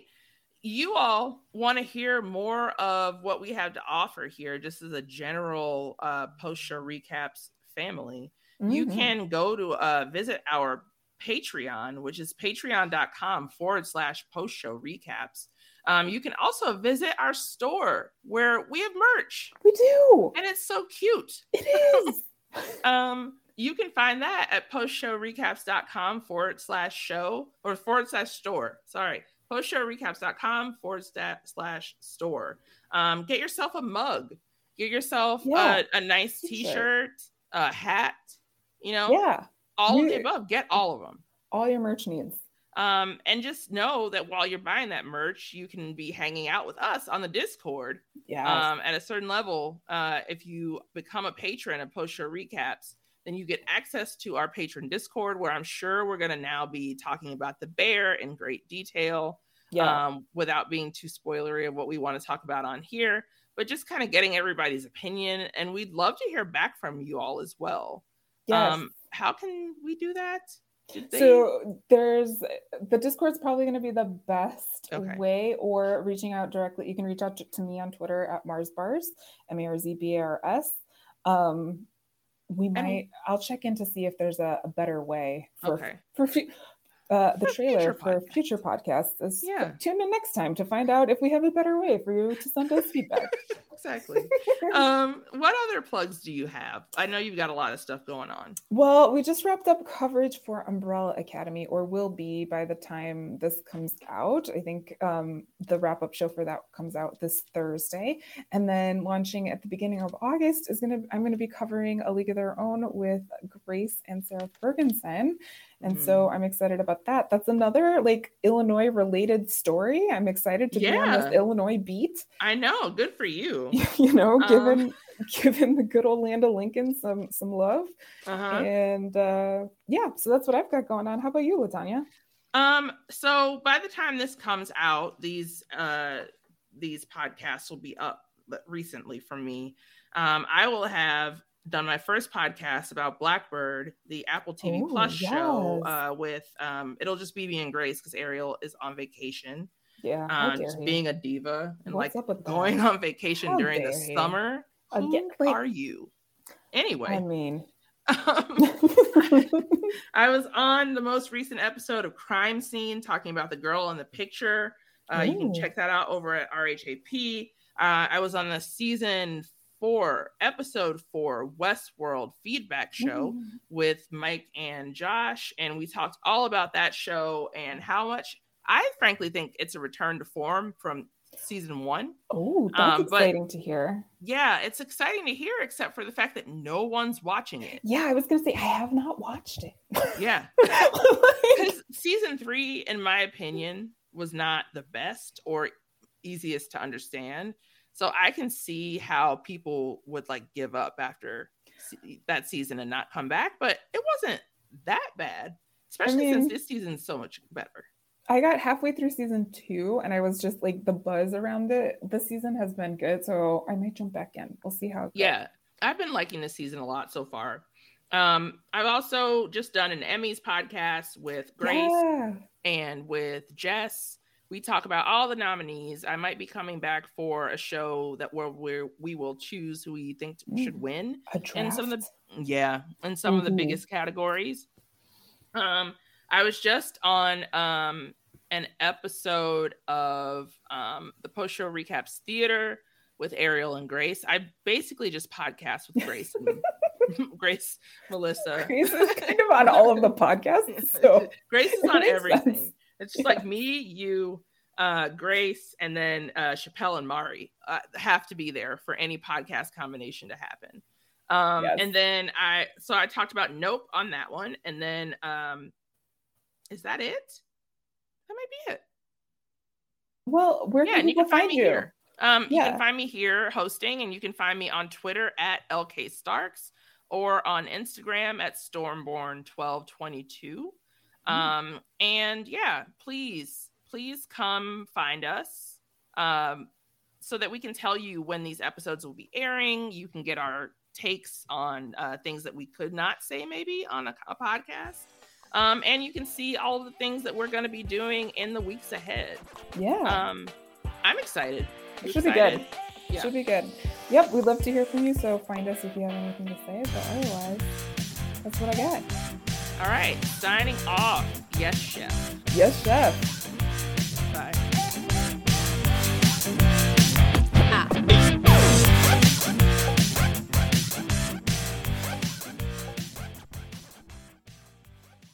Step into the world of power, loyalty, and luck. I'm gonna make him an offer he can't refuse. With family, cannolis, and spins mean everything. Now, you wanna get mixed up in the family business. Introducing The Godfather at ChumbaCasino.com. Test your luck in the shadowy world of The Godfather slot. Someday, I will call upon you to do a service for me. Play The Godfather now at ChumbaCasino.com. Welcome to the family. No purchase necessary. VGW Group. Void where prohibited by law. 18 plus. Terms and conditions apply. With Lucky Land slots, you can get lucky just about anywhere. Dearly beloved, we are gathered here today to. Has anyone seen the bride and groom? Sorry, sorry, we're here. We were getting lucky in the limo and we lost track of time. No, Lucky Land Casino, with cash prizes that add up quicker than a guest registry. In that case, I pronounce you lucky. Play for free at LuckyLandSlots.com. Daily bonuses are waiting. No purchase necessary. Void where prohibited by law. 18 plus. Terms and conditions apply. See website for details. Step into the world of power, loyalty, and luck. I'm gonna make him an offer he can't refuse. With family, cannolis, and spins mean everything. Now, you wanna get mixed up in the family business. Introducing The Godfather at ChumbaCasino.com. Test your luck in the shadowy world of The Godfather slot. Someday, I will call upon you to do a service for me. Play The Godfather now at ChumbaCasino.com. Welcome to the family. No purchase necessary. VGW Group. Void where prohibited by law. 18 plus. Terms and conditions apply.